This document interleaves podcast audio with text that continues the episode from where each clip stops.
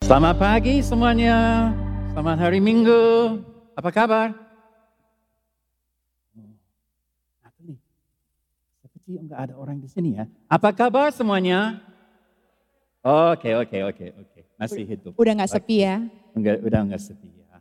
So, ah, aku minta maaf sebe- sebelumnya hari ini soalnya mungkin suara saya hari ini agak keras.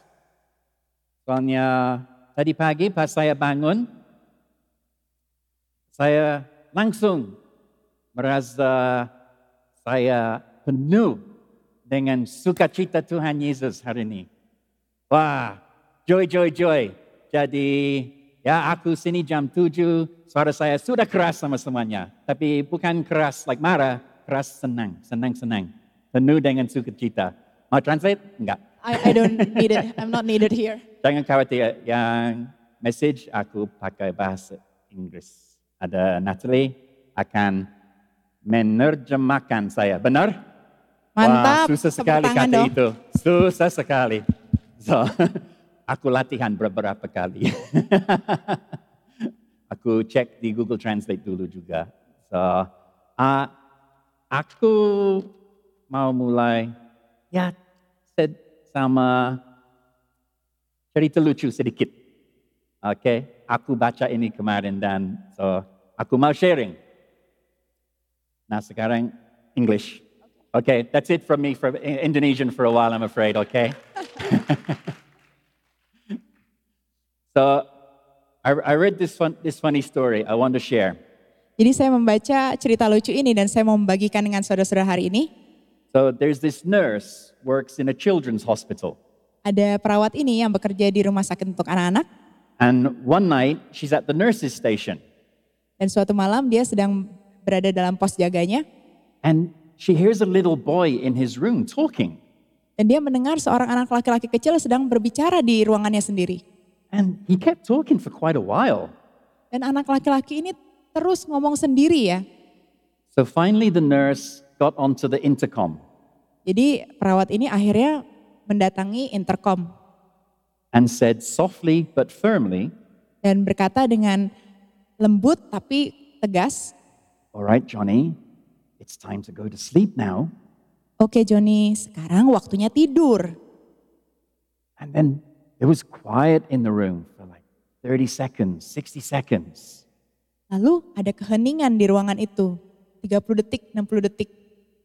And then Johnny said, Lalu Joni bilang, Okay, God, I will. "Oke Tuhan, aku akan diam." And the nurse didn't hear a word from him until the morning. Lalu perawat itu nggak dengar sepatah kata pun dari Joni sampai pagi itu datang. Sorry, it made me smile. ya, So, so today's message uh, I've called You're Hanging Out with Who? jadi pesan kita hari ini saya namakan kamu bergaul dengan siapa? And, and I want to look at this today from the teaching of Proverbs 13 20. Jadi saya mau lihat dari pengajaran Amsal eh, 13 ayat 20. Jadi kalau Anda bawa Alkitab, bisa buka di Amsal 13 ayat 20. Now, we'll look at a number of other verses today as well, Jadi kita akan lihat ayat-ayat lainnya juga hari ini, but everything will come back to this verse. tapi semuanya terhubung dengan satu ayat ini. So I have to be a little bit honest with you here. Saya harus jujur sama saudara ya.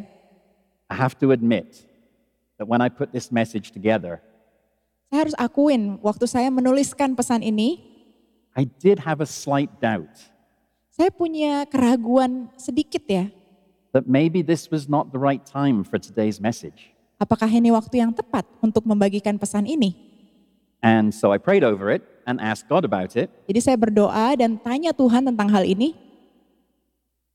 The response, fortunately, was Nah, immediate. respon Tuhan untungnya sangat langsung. So God shared with me a vision. Jadi Tuhan membagikan kepada saya sebuah penglihatan. Uh, I see a young man, he's in his 20s, Saya lihat ada seorang laki-laki muda sekitar umur 20-an. and, and he's running away through what in England we call a pasture, not a pastor. a pasture. Dan dia sedang berlari ya, berlari di tengah-tengah padang rumput yang hijau. A, a- a pasture is a fancy English word for a green field, Which is the same. which is the same. Okay. so, and this young man's being chased by a gang of men. Dan anak muda ini sedang dikejar oleh sekelompok orang-orang. And they're carrying clubs and sticks, like they want to hurt him. Dan orang-orang ini membawa tongkat, membawa tuk- eh, alat pukul. Mereka seperti mau membunuh dia. But then, in the middle of the field, he sees a church. Tapi di tengah-tengah padang rumput yang hijau itu, dia lihat ada sebuah gereja. So the young man runs into it Jadi anak muda ini masuk, lari masuk ke dalam gereja. and he's safe. Dan dia selamat.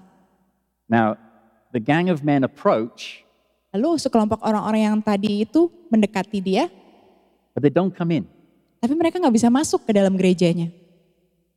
And the young man yelled out at them, Lalu anak muda ini berteriak kepada mereka, and you're going to have to yell here, okay? He yelled out at them, saying, I thought you were my friends. dan dia berteriak kepada mereka, aku pikir kamu teman-temanku. So then I knew that this was indeed the right time for this message today.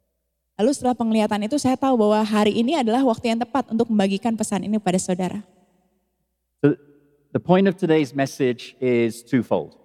Jadi inti dari pesan hari ini adalah dua.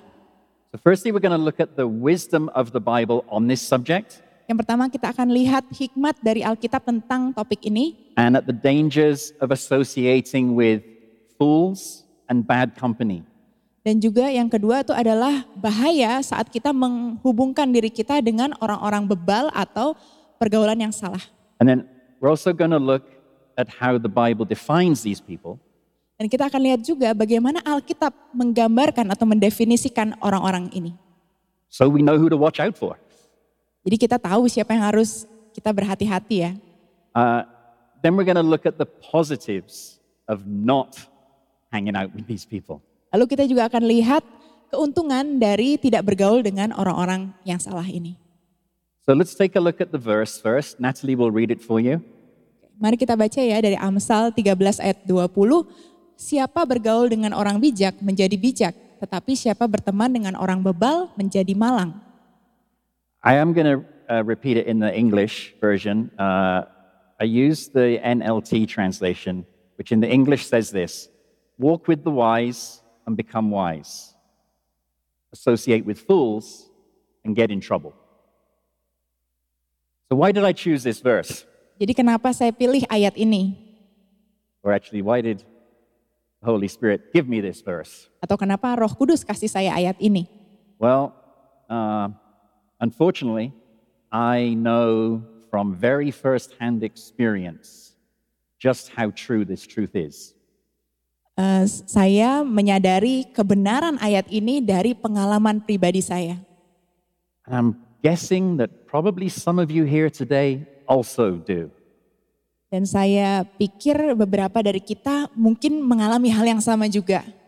I, I think that, that all of us at some time or another, Mungkin kebanyakan dari kita di suatu saat dalam hidup kita we- will come under the influence of what our friends and family probably describe to us all as a bad influence. Mungkin suatu saat dalam hidup kita, kita pernah dipengaruhi oleh pergaulan yang salah atau orang-orang yang salah. Does that translate well? Bad influence? Yep. Yeah, awesome. Okay. Pengaruh yang salah. Some of you are probably having flashbacks right now, Mungkin beberapa dari kita ada kayak flashbacknya ya sekarang. thinking back to when you were a teenager Mungkin saat kita masih remaja and remembering your parents saying to you something like this Don't hang out with him, he's a bad influence. Mungkin kita ingat-ingat nih orang tua kita bilang, jangan bergaul sama orang itu, pengaruhnya buruk loh. And probably for the ladies here, every time you brought a boyfriend home, you probably heard that. Dan mungkin buat eh, yang perempuan-perempuan, setiap kali kita bawa pulang eh, pacar kita untuk dikenalkan, pasti langsung keluar kata-kata itu ya. And, and so this is what Solomon is talking about here, yeah? Jadi ini yang S- Salomo katakan tentang ini. And I, I believe that as followers of Christ, Dan saya percaya sebagai pengikut Kristus, And as people living in the pursuit of righteousness, Dan sebagai orang-orang yang mengejar kebenaran. then his advice is something we should pay attention to. Jadi nasihat dari Salomo ini sesuatu yang kita harus eh, dengarkan. Okay, I want to change tack a minute, just quickly. Saya mau mengganti topik sedikit. Let's take a minute just to put a modern day perspective on this wisdom from Solomon. Jadi saya mengundang saudara untuk mencoba membayangkan perspektif yang modern tentang nasihat Sol- Salomo ini. And just think about the value of it and who he was. Coba saudara bayangkan nilai kebenaran dari nasihat Salomo dan juga bayangkan siapa Salomo itu. Because think about this Karena saudara bisa berpikir tentang ini. Solomon was both the richest and the wisest man in the world during his time on earth. Salomo itu adalah orang terkaya dan paling bijaksana di seluruh dunia ini selama dia hidup. So I have a question for you. Jadi saya punya pertanyaan buat saudara-saudara. How much do you think that one hour with these people I'm about to mention would be worth? Berapa banyak nilai atau ya harga yang kira-kira saudara akan dapatkan kalau saudara menghabiskan satu jam bersama orang-orang ini? Now, love them or hate them, Jadi saudara suka mereka atau nggak suka, I think we would all agree that spending time with these people would be very valuable. tapi saya yakin saudara akan menyetujui ya bahwa menghabiskan waktu dengan orang-orang ini akan berguna. So people like Tim Cook of Apple, Orang-orang seperti Tim Cook dari uh, Apple Je- Computer, Jeff Bezos of Amazon, Jeff Bezos dari Amazon, Pastor Stephen Furtick, Pastor Stephen Furtick, Pastor Bill Johnson. Pastor Bill Johnson. Now, you've all got people that you would uh, think of your own names here, but I think you understand. Jadi mungkin saudara juga punya orang-orang yang saudara anggap penting atau saudara- orang yang saudara anggap hebat, tapi saudara paham poin saya. I- I think we'd all agree these people are all masters of their industry. Mungkin eh, kita semua eh, setuju ya bahwa orang-orang ini adalah kepala dari industri mereka sendiri or masters of their craft. atau mereka juga adalah pemimpin dan kepala dari apa yang mereka lakukan. Actually, I, I wasn't quite sure what to call the pastors masters of. Um, so forgive me if masters of the craft doesn't really work for you, but it was the best I could come up with. so Jadi mereka sangat menguasai bidang yang mereka eh, lakukan masing-masing. we can all agree time with them would be and is extremely valuable. Jadi kalau kita bisa menghabiskan waktu kita bersama mereka, tentu akan menjadi pengalaman yang sangat berharga. Why? Kenapa? Because we would hope that our lives would be impacted by them. Karena kita berharap hidup kita pun akan dipengaruhi oleh mereka. We would hope that something would rub off on us. Kita berharap sesuatu akan menular kepada kita yang bagus ya. And, and that's, that's exactly what Solomon's talking about in chapter 13. Dan itulah yang Salomo katakan dalam pasal 13 ini. And, and another, trans, another translation uh, puts the verse like this Become wise by walking with the wise, hang out with fools, and watch as your life falls to pieces. Terjemahan yang lain juga mengatakannya seperti ini. Jadilah bijaksana dengan berjalan bersama orang-orang yang bijaksana. Jika saudara bergaul dengan orang-orang yang bebal, maka lihatlah hidupmu akan menuju kehancuran. So, so just like spending time with the wise can impact us positively, Jadi seperti saat kita menghabiskan waktu dengan orang yang bijaksana bisa berdampak yang positif kepada kita and we will come back to that later. dan kita akan bahas itu juga nanti. There is an opposite action and reaction to this. Ada juga aksi dan reaksi yang bertentangan dengan hal ini. Spending time with fools can Jika kita menghabiskan waktu dengan orang bebal, and will impact us negatively. itu akan berdampak negatif kepada hidup kita. So here's a simple truth for you. I think it's going up on the board. Jadi uh, on ini the adalah projector. kebenaran yang sederhana buat saudara-saudara. We all spend time with people daily that, whether we acknowledge it or not, are influencing our lives. Kita semua menghabiskan waktu setiap hari dengan orang-orang yang kita akui atau tidak mempengaruhi hidup kita. So the Bible, Solomon, I'm going to say, I, s- I suggest that we better choose wisely when deciding who to spend our time with.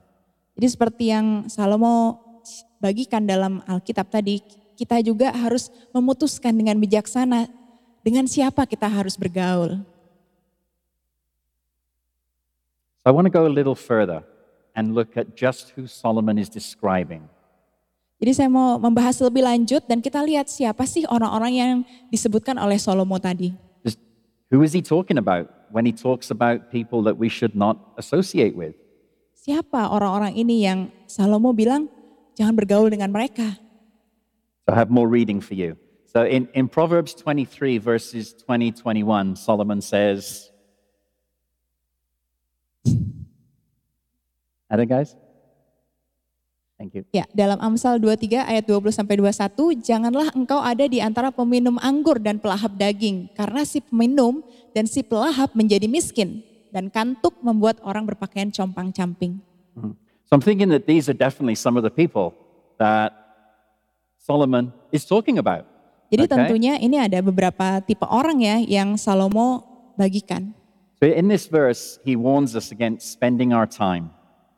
Jadi dalam ayat ini dia memperingatkan kita tentang menghabiskan waktu kita What does he say? He says, with those who drink, eat, sleep too much. dengan orang-orang yang makan, minum, atau tidur terlalu banyak. Now, I don't believe it's just specifically those three things only. Tapi nggak terbatas sama tiga hal tadi aja. But his point is that these people tend to lack self control. Tapi poinnya adalah orang-orang dengan tipe seperti ini mereka mungkin tidak memiliki penguasaan diri And, and that their lack of responsibility dan juga tidak memiliki rasa tanggung jawab will rub off on us if we spend too much time with them. dan hal itu bisa mempengaruhi kita juga kalau kita bergaul dengan mereka terlalu lama. Let me just say it another way Jadi dengan kata lain, don't fool yourself into thinking that hanging out with the wrong friends jangan membodohi diri saudara bahwa kalau kita bergaul dengan orang-orang yang salah, fools, bad company, as Solomon calls them, eh, orang bebal ataupun juga pergaulan yang sesat, don't think this cannot take you away from God's best for your life. Jangan saudara berpikir bahwa kalau kita bergaul dengan mereka tidak akan bisa menjauhkan kita dari Tuhan. Because if we choose the wrong friends, Jadi kalau kita memilih teman yang salah, it's very likely that we will eventually travel down the wrong path. sangat mungkin bahwa kita juga akan berjalan di jalan yang salah juga. Countless people, I know quite a few, have wrecked their lives by connecting with the wrong crowd. Banyak sekali orang-orang dan saya tahu, saya kenal beberapa dari mereka pribadi. Eh, mereka tuh sudah menghancurkan hidup mereka dengan bergaul dengan orang-orang yang salah. So, how do I know about this? Bagaimana saya bisa tahu tentang hal ini? Uh, I know because I was almost one of them. Saya tahu karena saya hampir menjadi salah satu dari orang-orang itu. So, uh, I just want to share a bit of personal testimony with you guys now. Saya mau membagikan kesaksian pribadi saya buat teman-teman semua for two reasons. untuk dua hal. Firstly, is I want you to understand that this message today, I do know personally what, I'm, what, it- what it's talking about. Yang pertama, saya mau saudara tahu bahwa pesan hari ini saya paham betul apa yang mau saya bagikan kepada saudara. And, and so you understand why, for me, this is a very important message. Karena saya pernah mengalaminya dan saudara jadi tahu kenapa bagi saya ini adalah pesan yang penting untuk dibagikan. So, so when I first arri- arrived in Bali, when I first lived in Bali, Jadi saat saya pertama kali datang ke Bali, pertama kali hidup di Bali, and it's actually, actually still when I met my wife, dan juga saat saya bertemu dengan istri saya ya, I'll, I'll, I'll be very honest, saya akan sangat jujur, I really liked to have a beer or two. Saya sangat suka minum bir satu botol, dua botol, or 20. eh, 20 botol. So I really fell into Solomon's category of drunkard. Jadi saya itu persis banget seperti yang Salomo bilang tadi, peminum. And at this time, I had very, very wrong friends. Dan saat itu saya punya teman-teman yang sangat salah. You know, it, if I wasn't working, I was drinking and partying. Kalau saya nggak bekerja, saya bakal pesta pora dan juga minum-minum. That's what I lived to do. Itu yang dulu saya suka lakukan. And, you know, I thought I had a bunch of real and good, really good friends. Saya berpikir waktu itu, saya punya teman-teman yang sejati dan teman-teman yang benar-benar baik. But they were only my friends as long as I was paying for their drinking and partying. Tapi mereka cuma jadi teman saya waktu saya bisa bayarin pesta dan minum-minumnya mereka. Actually, rather than being my friends, Sebenarnya daripada jadi teman saya, they were actually ruining me. mereka itu malah menghancurkan saya. Now, anyone that knows me knows that I always prefer to talk about the goodness of God than the other thing. Jadi bagi orang-orang yang kenal sama saya pribadi, tem- teman-teman pasti tahu kalau saya eh, lebih memilih untuk membicarakan kebaikan Tuhan daripada yang lainnya. But I have to say, the devil was very much at work here in my life. Tapi saya mau mengakui juga bahwa saat itu si jahat, si iblis itu benar-benar bekerja luar biasa dalam hidup saya. And, uh, well, it reached a point where I was this close to dead from drinking. Dan itu sampai pada suatu titik di mana saya hampir saja mati dari minum-minum. And uh, my, my life only started to turn around when I completely disconnected from all the friends. Dan hidup saya baru berubah 180 derajat saat saya memutuskan hubungan dengan sepenuhnya dari orang-orang tersebut and gave up drinking. dan berhenti minum. Uh, this happened only by God's grace, as I had no relationship with God back then, to be honest with you. Dan ini terjadi hanya karena kasih karunia Tuhan. Karena saat saya mengalami hal itu, saya belum mengenal Tuhan. But thankfully, my wife did. Uh, otherwise, my life would have been ruined. Ya, saya bersyukur karena istri saya itu berdoa buat saya. Kak. Karena kalau tidak, mungkin hidup saya sudah hancur sekarang. As I said, I almost died and I was basically bankrupt. Ya, saya hampir mati dan sebenarnya saya sudah bangkrut saat itu. And this was all because of hanging out with the wrong people. Dan itu dikarenakan saya bergaul dengan orang-orang yang salah, orang-orang yang sesat. Now, the footnote of this Hal yang baik dari hal ini adalah is that through God's mercy and grace, dengan kemurahan dan kasih karunia Tuhan, that time was about 15 years ago now, waktu itu adalah sekitar 15 tahun yang lalu waktu saya mengalami semuanya itu. and I've never had a drink of alcohol since. Dan saya tidak pernah minum alkohol setetes pun sampai detik ini. And even more amazing, thank you, Dan yang lebih luar biasanya lagi, my wife is still with me. istri saya masih sama saya, saudara-saudara. So I thank you, Lord, for both of those things. Jadi saya bersyukur sama Tuhan untuk dua hal itu. Now, you know, I, I don't want to make this topic sound too heavy, Saya nggak mau menjadikan topik ini seperti kayak topik yang berat, but it is a serious topic. tapi ini adalah topik yang memang serius. Fortunately, there is plenty of advice on this topic in the Bible. Dan untungnya adalah banyak sekali nasihat yang diberikan untuk topik ini dalam Alkitab. Yeah, on, on who we should not be hanging out with. Eh, Misalnya contoh-contoh orang yang kita sebaiknya hindari. And so I just want to highlight a few of these, okay?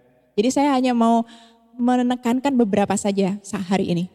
But a little thought first. Tapi sedikit pemikiran dulu. The fact that there is much advice on this matter Kenyataannya adalah banyak sekali nasihat tentang topik ini di Alkitab.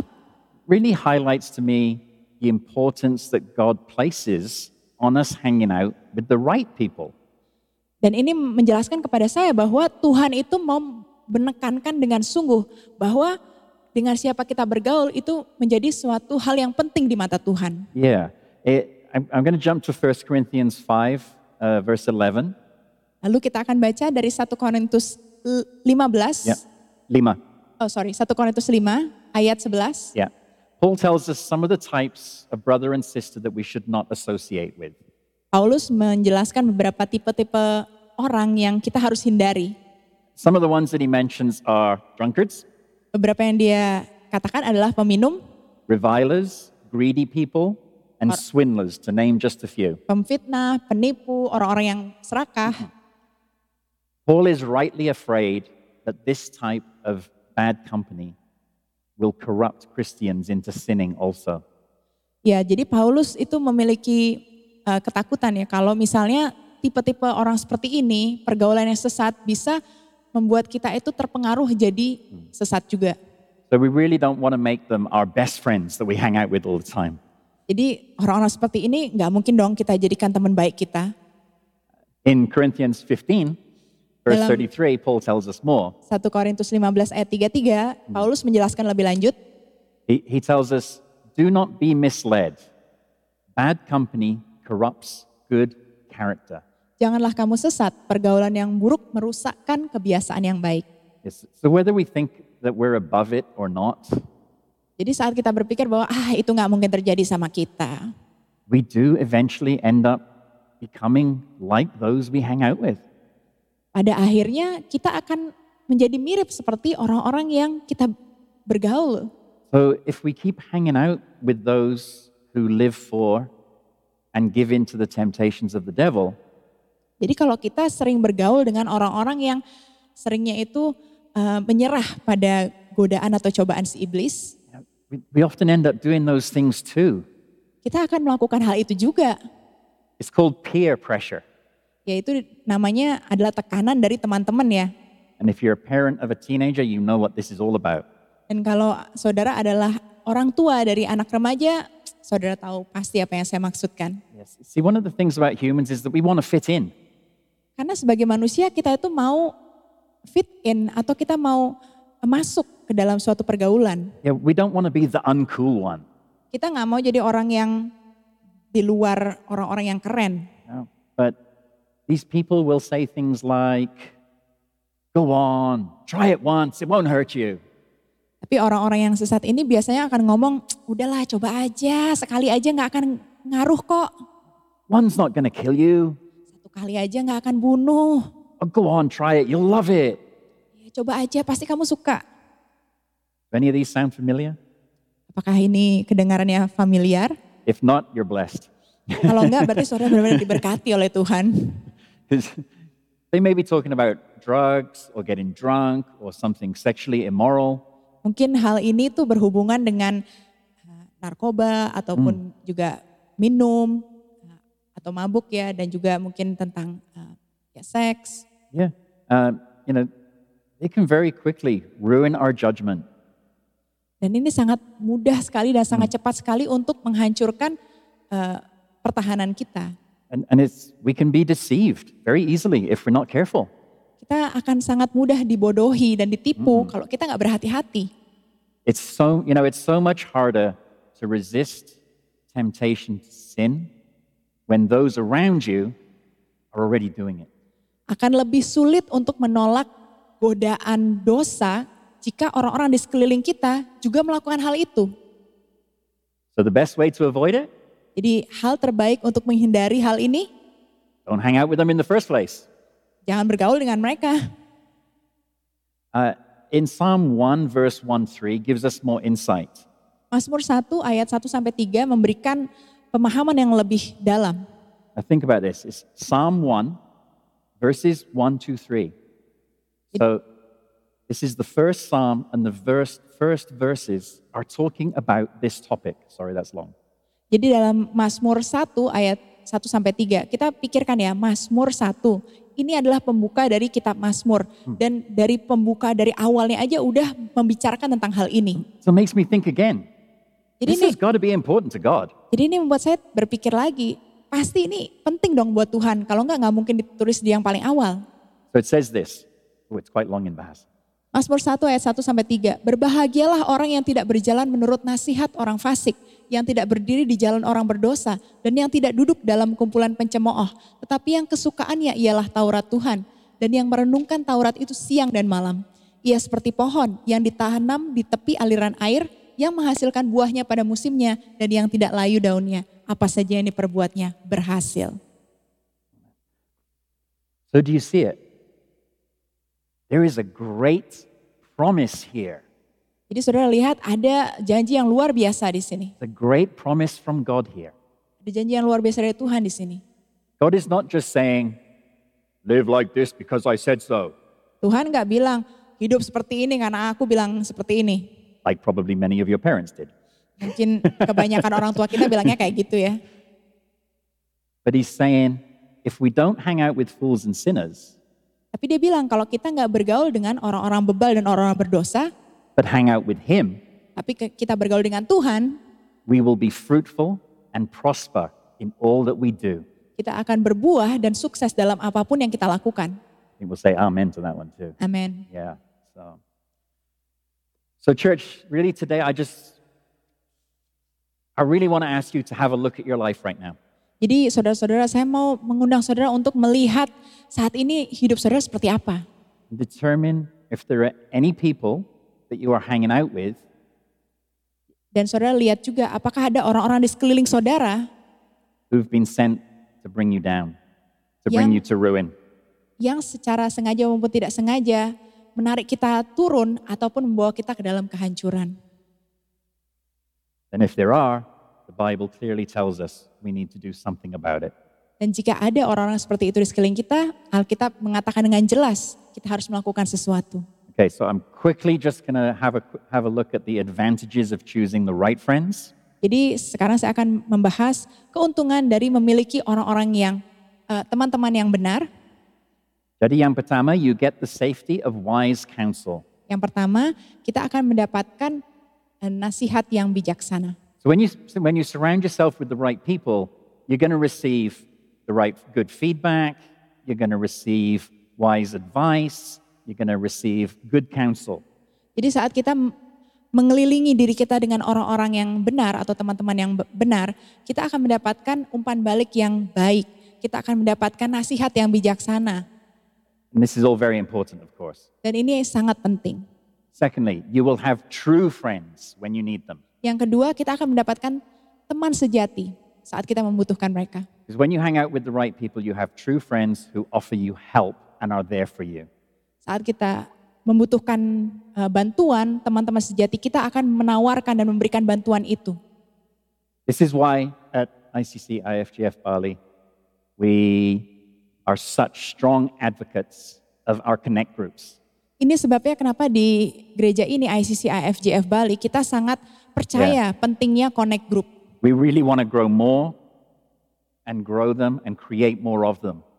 Kita mau mengembangkan connect group lebih lagi dan membuka lebih banyak connect group lagi.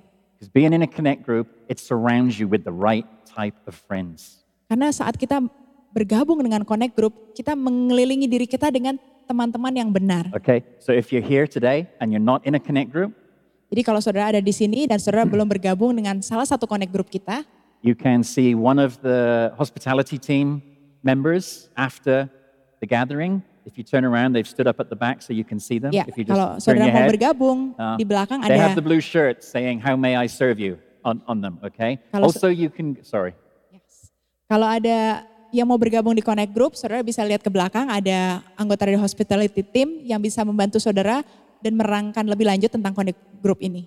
Or you can go to the website, iccifgfbali.org, and click the link that is for Connect Groups on the homepage. Atau saudara yang di rumah bisa klik di iccifjfbali.org di websitenya ICCIFJF Bali dan juga klik di link yang Connect Group. So the last two I'm going to jump through. Uh, thirdly, good friends, true friends, help you remain sharp. Keuntungan ketiga adalah eh, teman-teman yang baik itu akan membuat kita tetap Hmm. tajam. Uh, again, Solomon says later, as iron sharpens iron, so a friend sharpens friend, a friend. Seperti Salomo juga bilang di Amsal ya, seperti besi menajamkan besi, Ya. manusia menajamkan sesamanya. A- and lastly, they, they make you a better person. Dan yang Quite terakhir sangat simpel ya, mereka menjadikan kita pribadi yang lebih baik. So, in closing today, I want to mention a sermon that I heard about three years ago. Jadi untuk menutup hari ini saya mau membagikan sebuah eh, khotbah yang saya dengar tiga tahun lalu Uh, it made a massive impression on me. I'll never forget it. dan khotbah ini benar-benar mengubahkan cara pikir saya. Now, it revolved around only nine words. Ya, jadi ini hanya sembilan kata aja dalam bahasa Inggris. This message today was about 2,400 words. So, this is only nine. Jadi yang saya tulis hari ini sekitar 2000 kata, tapi yang saya pelajari tiga tahun lalu cuma sembilan kata dalam bahasa Inggris. These words were these Kata-katanya adalah Don't give the enemy a seat at your table. jangan berikan musuhmu tempat di mejamu. Who you associate with, who you hang out with, is an integral part of following that great advice. Orang-orang di sekeliling kita dan dengan siapa kita bergaul adalah bagian integral dalam kehidupan kita. Because if we're not careful about who our friends that we hang out with are, Kalau kita tidak berhati-hati memilih teman-teman pergaulan kita, yeah, we, we can unknowingly be inviting the devil to take a seat at our table with us. kita mungkin tidak sadar kita sudah mengundang si jahat itu untuk duduk di meja kita. Yeah. And you don't want that. Dan tentu saja kita tidak mau hal itu terjadi. So I just want to close by saying, church, I just urge you to be careful, be aware, be wary of who you hang out with. Jadi saudara-saudara saya mau mengajak saudara untuk berhati-hati, untuk lebih sadar dan juga untuk berjaga-jaga dengan siapa kita bergaul. Just be mindful of Solomon's advice. Mari kita perhatikan nasihat dari Salomo ini. Walk with the wise and become wise. Berjalanlah dengan orang-orang yang bijaksana Associate with fools and get in trouble. dan jadilah orang yang bijaksana. Dan kalau kita bergaul dengan orang-orang bebal, kita akan menjadi orang yang malang.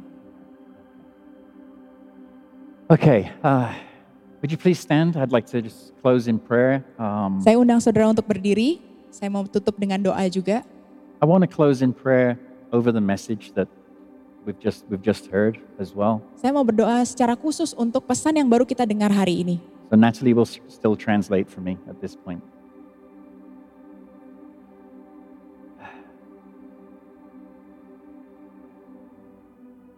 Father, we thank you for blessing us to be able to choose our friends wisely.